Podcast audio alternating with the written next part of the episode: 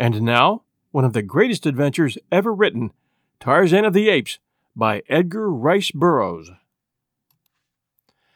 Chapter 1 Out to Sea. I had this story from one who had no business to tell it to me, or to any other. I may credit the seductive influence of an old vintage upon the narrator for the beginning of it, and my own skeptical incredulity during the days that followed for the balance of the strange tale. When my convivial host discovered that he had told me so much, and that I was prone to doubtfulness, his foolish pride assumed the task the old vintage had commenced, and so he unearthed written evidence in the form of musty manuscript and dry official records of the British Colonial Office to support many of the salient features of this remarkable narrative. I do not say the story is true, for I did not witness the happenings which it portrays, but the fact that in the telling of it to you I've taken fictitious names for the principal characters quite sufficiently evidences the sincerity of my own belief that it may be true. The yellow, mildewed pages of the diary of a man long dead and the records of the Colonial Office dovetail perfectly with the narrative of my convivial host. So I give you the story as I painstakingly pieced it out from these several various agencies. If you do not find it credible, you will at least be as one with me in acknowledging that it is unique, remarkable, and interesting. From the records of the Colonial Office and from the dead man's diary, we learn that a certain young English nobleman, whom we shall call John Clayton, Lord Greystoke, was commissioned to make a peculiarly delicate investigation of conditions in a British West Coast African colony, from whose simple native inhabitants Another European power was known to be recruiting soldiers for its native army, which it used solely for the forcible collection of rubber and ivory from the savage tribes along the Congo and the Aruwimi. The natives of the British colony complained that many of their young men were enticed away through the medium of fair and glowing promises, but that few, if any, ever returned to their families. The Englishmen in Africa went even further saying that these poor blacks were held in virtual slavery, since after their terms of enlistment expired, their ignorance was imposed upon by their white officers, and they were told that they had yet several years to serve. And so the Colonial Office appointed John Clayton to a new post in British West Africa. But his confidential instructions centered on a thorough investigation of the unfair treatment of black British subjects by the officers of a friendly European power. Why he was sent is, however, of little moment to this story, for he never made an investigation, nor, in fact, did he ever reach his destination. Clayton was the type of Englishman that one likes best to associate with the noblest monuments of historic achievement upon a thousand victorious battlefields. A strong, virile man, mentally, morally, and physically. In stature, he was above the average height. His eyes were gray, his features regular and strong, his carriage that of perfect, robust health influenced by his years of army training. Political ambition had caused him to seek transference from the army to the colonial office, and so we find him, still young, entrusted with a delicate and important commission in the service of the Queen. When he received this appointment, he was both elated and appalled. The preferment seemed to him in the nature of a well merited reward for painstaking and intelligent service and as a stepping stone to posts of greater importance and responsibility. But on the other hand, he had been married to the Honorable Alice Rutherford for scarce a three months, and it was the thought of taking this fair young girl into the dangers and isolation of tropical Africa that appalled him. For her sake, he would have refused the appointment, but she wouldn't have it so. Instead, she insisted that he accept, and indeed, take her with him.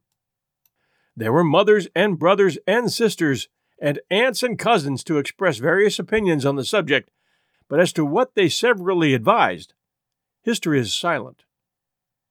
We know only that on a bright May morning in 1888, John, Lord Greystoke, and Lady Alice sailed from Dover on their way to Africa. A month later, they arrived at Freetown, where they chartered a small sailing vessel, the Fuwalda, which was to bear them to their final destination and here John, Lord Greystoke, and Lady Alice, his wife, vanished from the eyes and the knowledge of men. Two months after they weighed anchor and cleared from the port of Freetown, a half dozen British war vessels were scouring the South Atlantic for trace of them on their little vessel, and it was almost immediately that the wreckage was found upon the shores of St. Helena, which convinced the world that the Fuwalda had gone down with all on board, and hence the search was stopped ere it had scarce begun, though hope lingered in longing hearts for many years. The Fuwalda, a barkentine of about 100 tons, was a vessel of the type often seen in coastwise trade in the far southern Atlantic.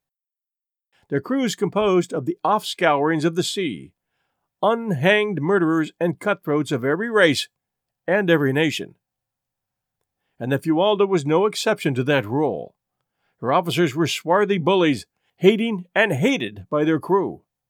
The captain, while a competent seaman, was a brute in his treatment of his men.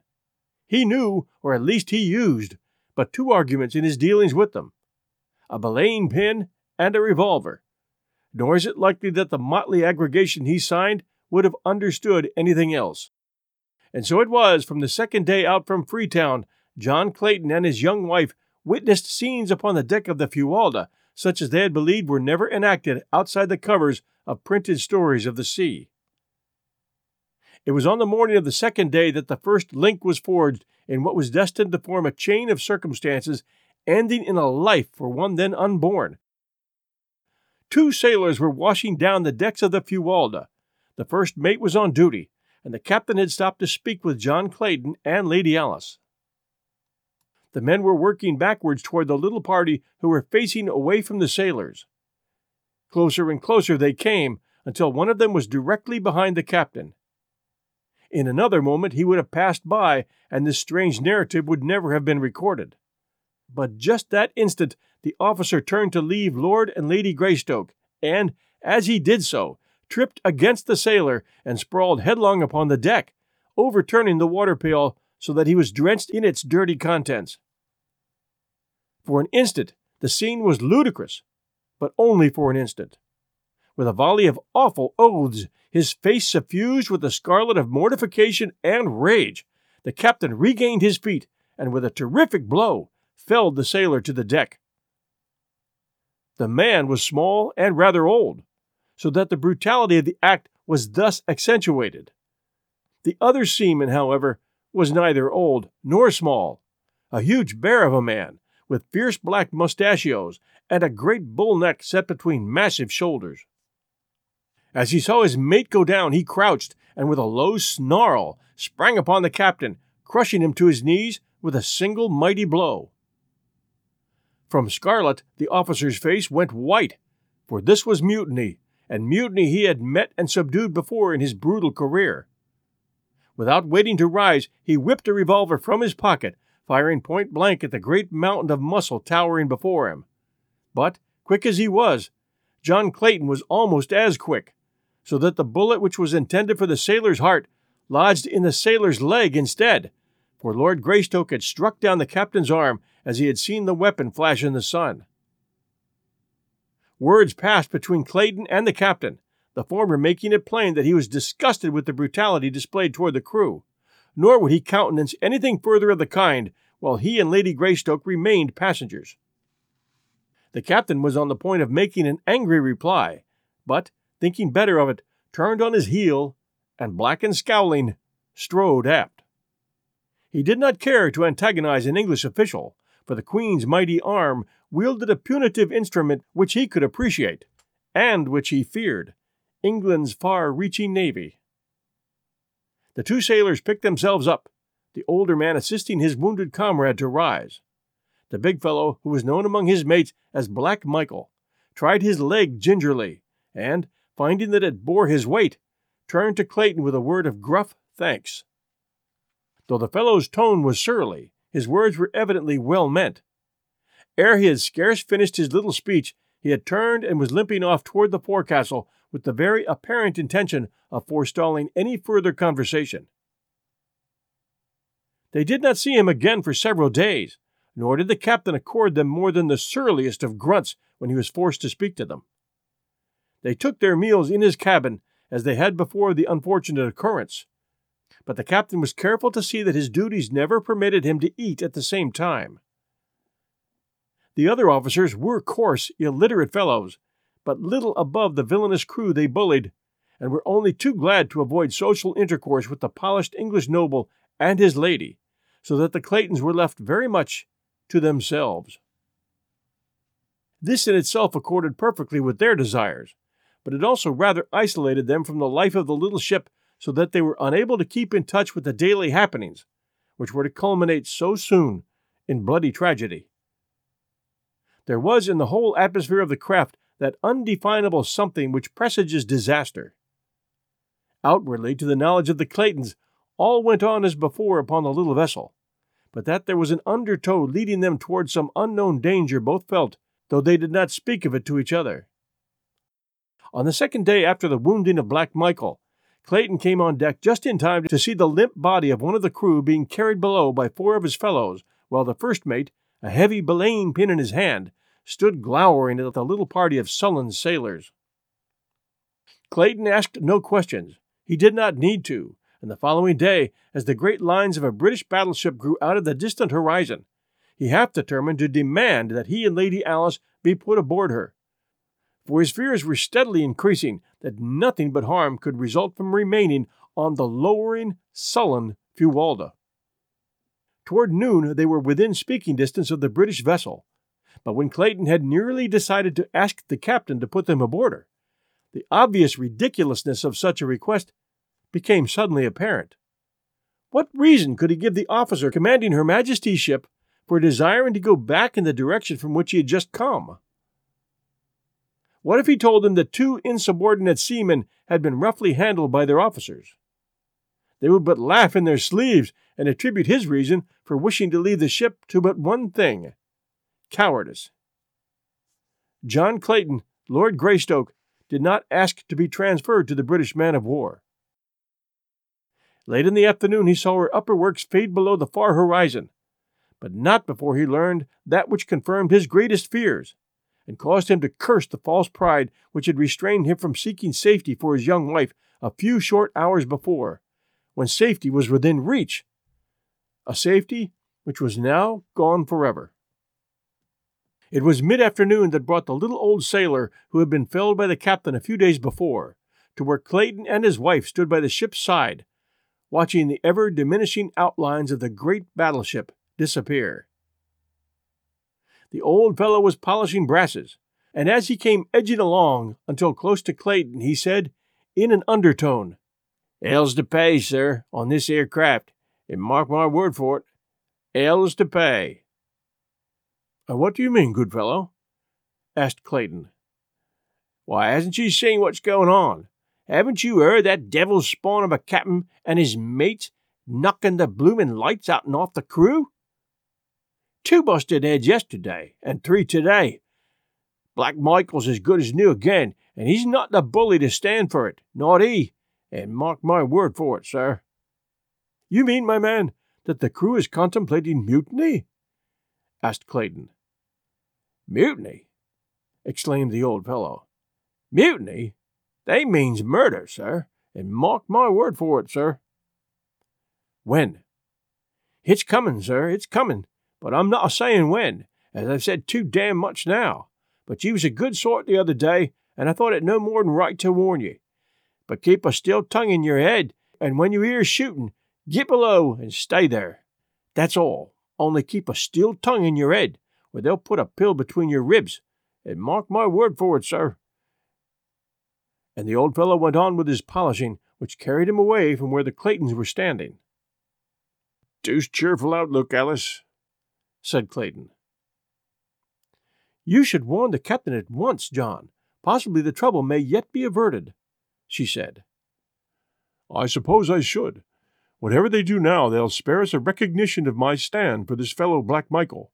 But should they find that I've betrayed them, there would be no mercy shown us, Alice. You have but one duty, John, and that lies in the interest of vested authority. If you do not warn the captain, you are as much a party to whatever follows as though you had helped to plot and carry it out with your own head and hands. You do not understand, dear, replied Clayton. It is of you I'm thinking. There lies my first duty. The captain has brought this condition upon himself, So why then should I risk subjecting my wife to unthinkable horrors in a probably futile attempt to save him from his own brutal folly? You have no conception, dear, of what would follow were this pack of cutthroats to gain control of the Fuwalda. Duty is duty, John, and no amount of sophistries may change it. I would be a poor wife for an English lord were I to be responsible for his shirking a plain duty. I realize the danger which must follow, but I can face it with you. Have it as you will, then, Alice, he answered, smiling. Maybe we are borrowing trouble. Well, I do not like the looks of things on board this ship, they may not be so bad after all, for it is possible that the ancient mariner was but voicing the desires of his wicked old heart, rather than speaking of real facts. Mutiny on the high sea may have been common a hundred years ago, but in this good year of 1888, it is the least likely of happenings. There goes the captain to his cabin now. If I'm going to warn him, I might as well get the beastly job over, for I have little stomach to talk with the brute at all. And so saying, he strolled carelessly in the direction of the companionway through which the captain had passed, and a moment later was knocking at his door. Come in, growled the deep tones of that surly officer. And when Clayton had entered and closed the door behind him, Well? I have come to report the gist of a conversation I heard today, because I feel that, while there may be nothing to it, it is as well that you be forearmed. In short, the men contemplate mutiny and murder. It's a lie, roared the captain. And if you've been interfering again with the discipline of this ship, or meddling in affairs that don't concern you, you can take the consequences and be damned. I don't care whether you're an English lord or not. I'm captain of this here ship, and from now on you keep your meddling nose out of my business. The captain had worked himself up to such a frenzy of rage that he was fairly purple of face, and he shrieked the last words at the top of his voice, emphasizing his remarks by a loud thumping of the table with one huge fist and shaking the other in Clayton's face. Greystoke never turned a hair, but stood eyeing the excited man with level gaze. Captain Billings, he drawled finally, if you will pardon my candor, I might remark that you are something of an ass. Whereupon he turned and left the captain with the same indifferent ease that was habitual with him, and which was more sorely calculated to raise the ire of a man of Billings' class than a torrent of invective could have. So, whereas the captain might easily have been brought to regret his hasty speech had Clayton attempted to conciliate him, his temper was now irrevocably set in the mold in which Clayton had left it, and the last chance of their working together for their common good was gone. Well, Alice, said Clayton as he rejoined his wife, I might have saved my breath.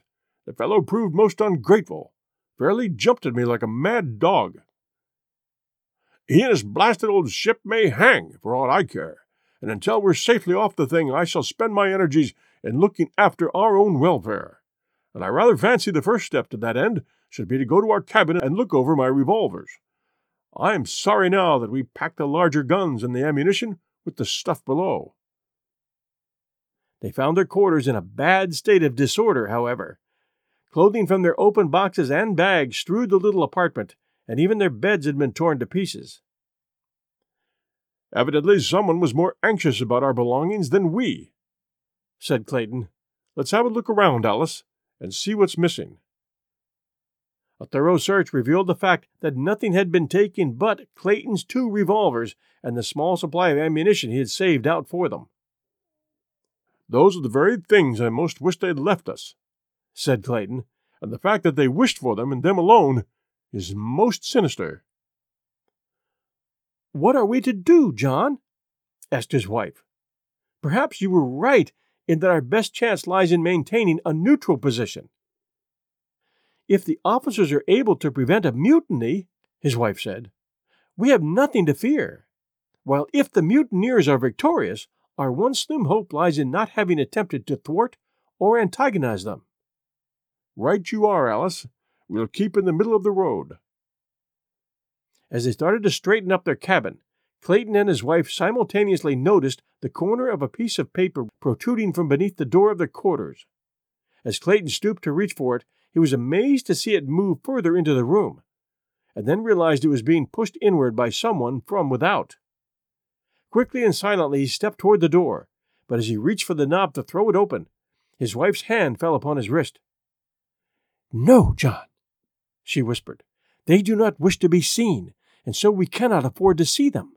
Do not forget that we are keeping to the middle of the road.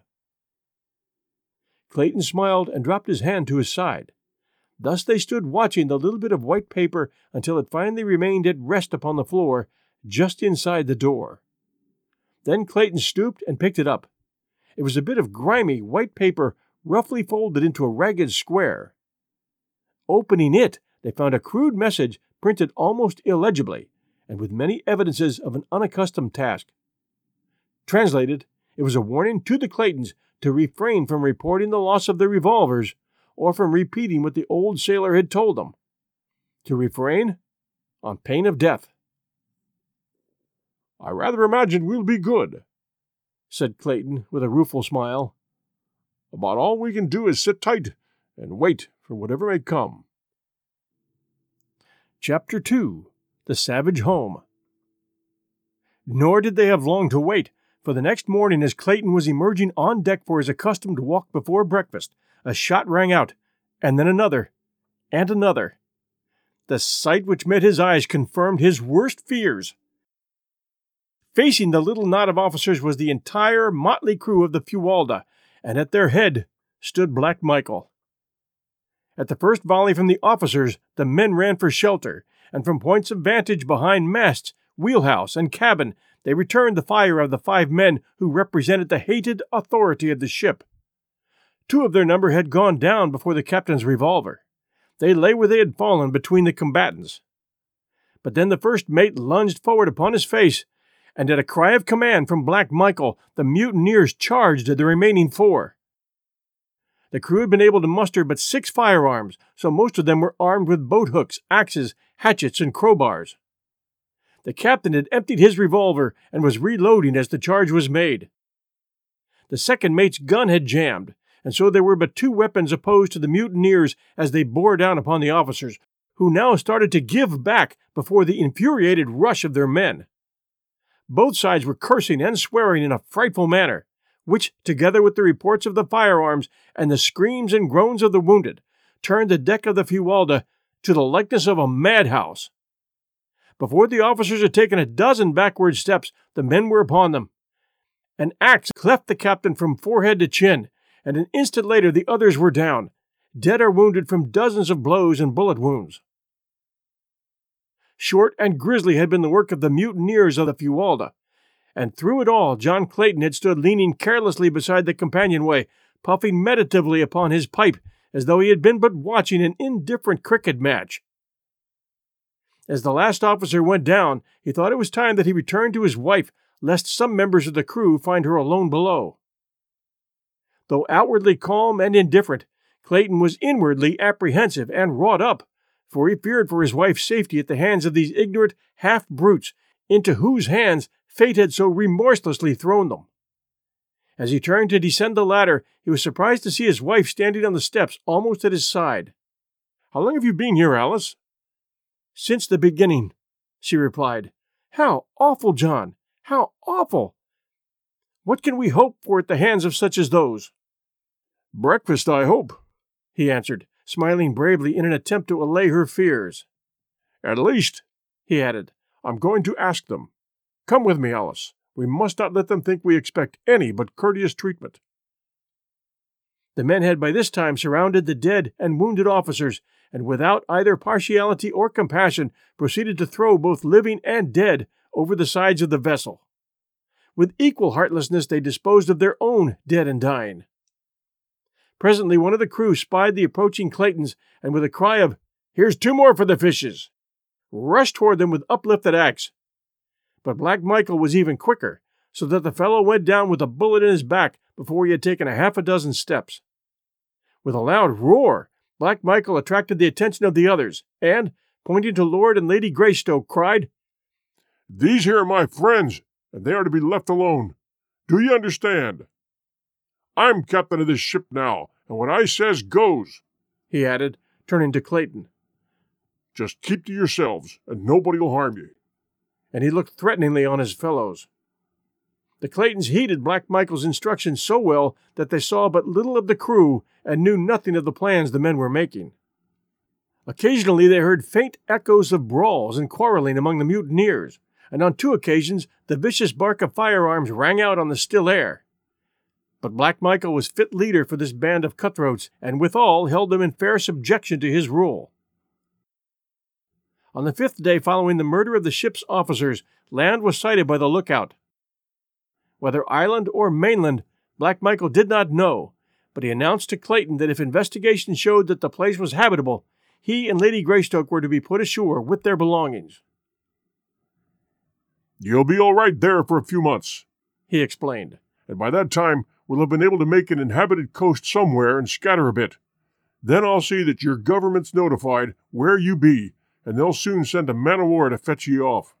It would be a hard matter to land you in civilization without a lot of questions being asked, and none of us here has any very convincing answers up our sleeves. Clayton remonstrated against the humanity of landing them upon an unknown shore to be left to the mercies of savage beasts and possibly still more savage men. But his words were of no avail and only tended to anger Black Michael, so he was forced to desist and make the best he could of a bad situation. About three o'clock in the afternoon, they came about off a beautiful wooded shore opposite the mouth of what appeared to be a landlocked harbor. Black Michael sent a small boat filled with men to sound the entrance in an effort to determine if the Fuwalda could be safely worked through the entrance. In about an hour, they returned and reported deep water through the passage as well as far into the little basin. Before dark, the barkentine lay peacefully at anchor upon the bosom of the still, mirror like surface of the harbor. The surrounding shores were beautiful with semi tropical verdure, while in the distance the country rose from the ocean in hill and tableland, almost uniformly clothed by primeval forest. No signs of habitation were visible, but that the land might easily support human life was evidenced by the abundant bird and animal life of which the watchers on the Fuwalda's deck caught occasional glimpses, as well as by the shimmer of a little river which emptied into the harbor, ensuring fresh water in plenitude. As darkness settled upon the earth, Clayton and Lady Alice still stood by the ship's rail in silent contemplation of their future abode. From the dark shadows of the mighty forest came the wild calls of savage beasts, the deep roar of the lion, and occasionally the shrill scream of a panther.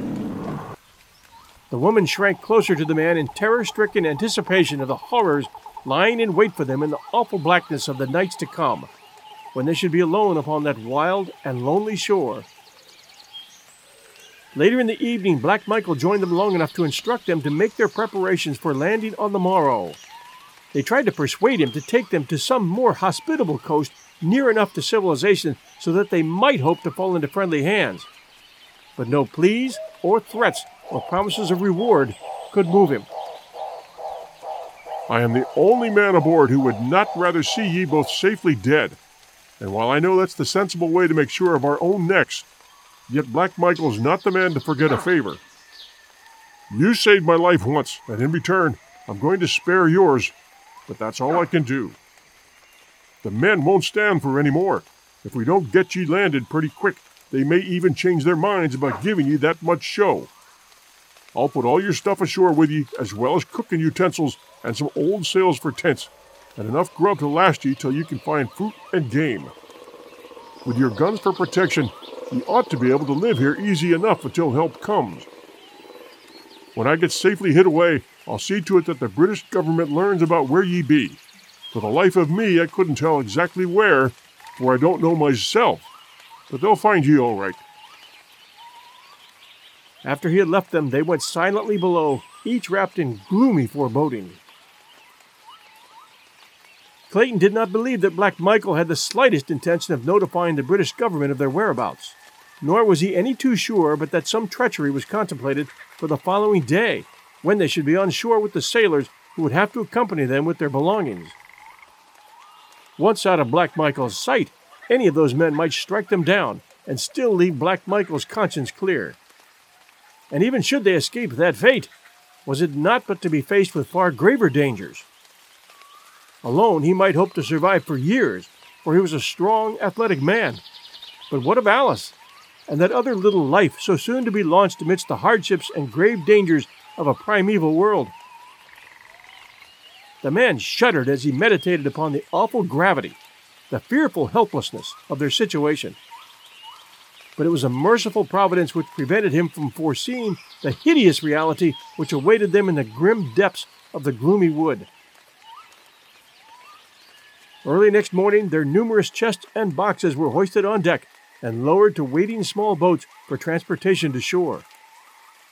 There was a great quantity and variety of stuff, as the Claytons had expected a possible five to eight years' residence in their new home. Thus, in addition to the many necessities they had brought, there were also many luxuries. Black Michael was determined that nothing belonging to the Claytons should be left on board. Whether out of compassion for them or in furtherance of his own self interest, it would be difficult to say. There was no question but that the presence of property of a missing British official upon a suspicious vessel would have been a difficult thing to explain in any civilized port in the world. So zealous was he in his efforts to carry out his intentions that he insisted upon the return of Clayton's revolvers to him by the sailors in whose possession they were.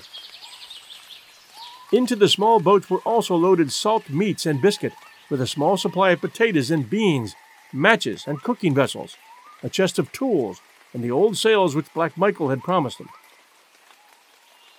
As though himself fearing the very thing which Clayton had suspected, Black Michael accompanied them to shore, and was the last to leave them when the small boats, having filled the ship's casks with fresh water, were pushed out toward the waiting Fuwalda. As the boats moved slowly over the smooth waters of the bay, Clayton and his wife stood silently watching their departure. In the breasts of both, a feeling of impending disaster and utter hopelessness. And behind them, over the edge of a low ridge, other eyes watched, close set, wicked eyes, gleaming beneath shaggy brows.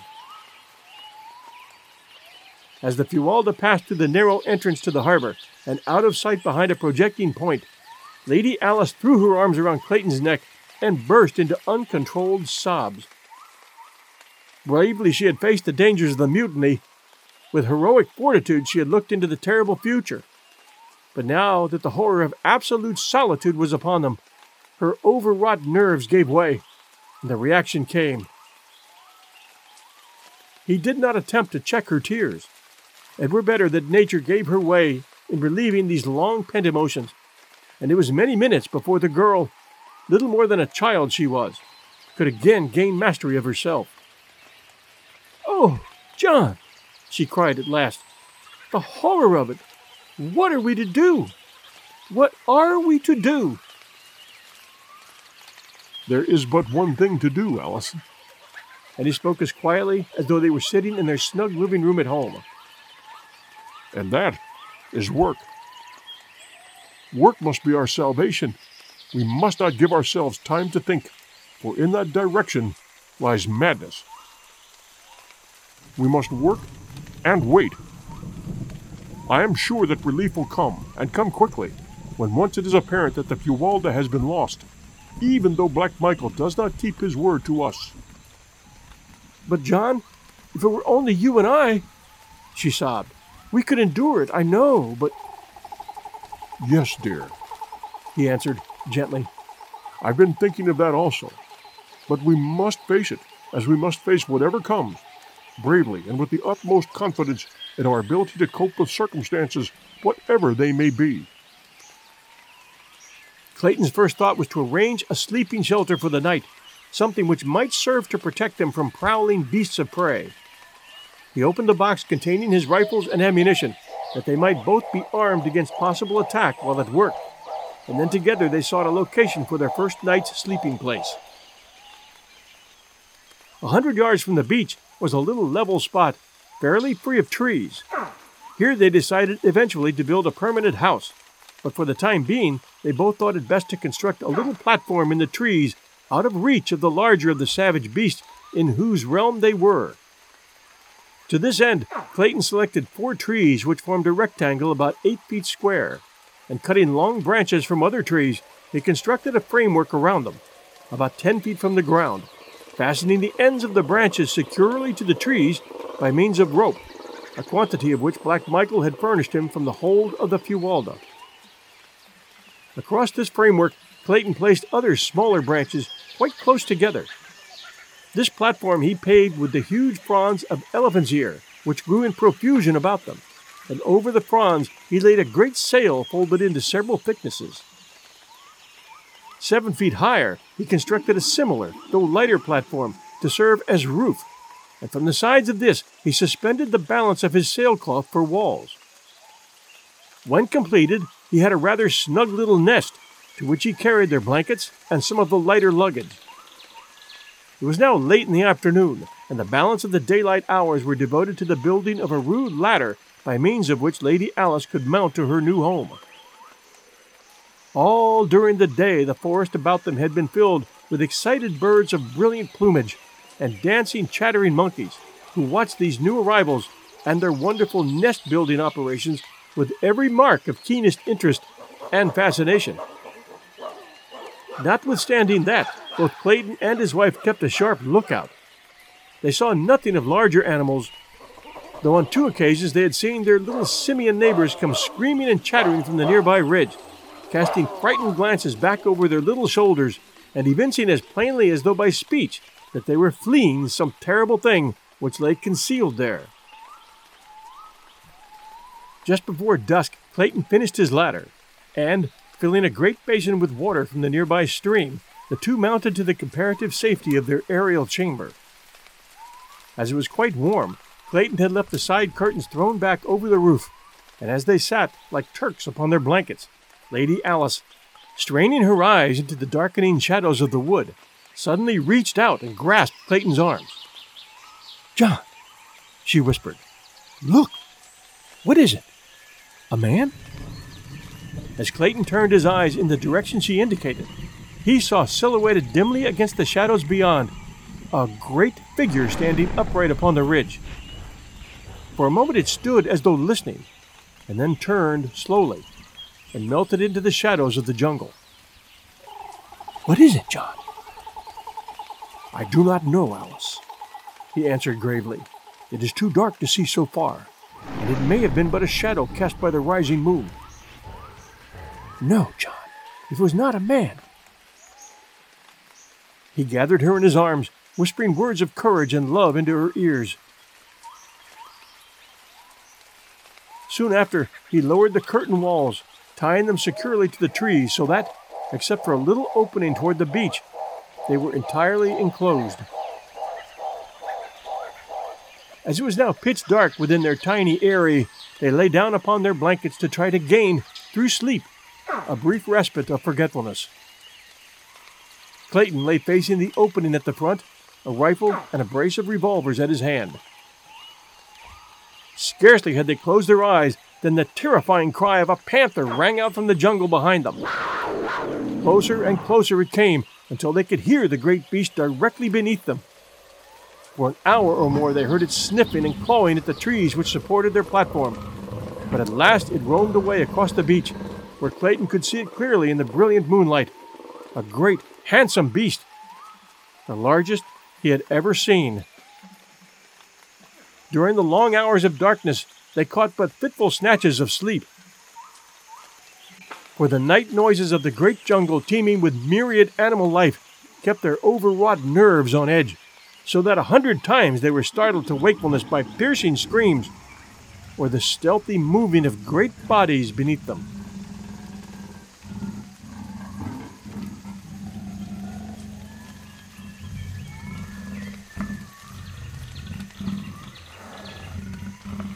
Join us next Sunday night at 8 p.m.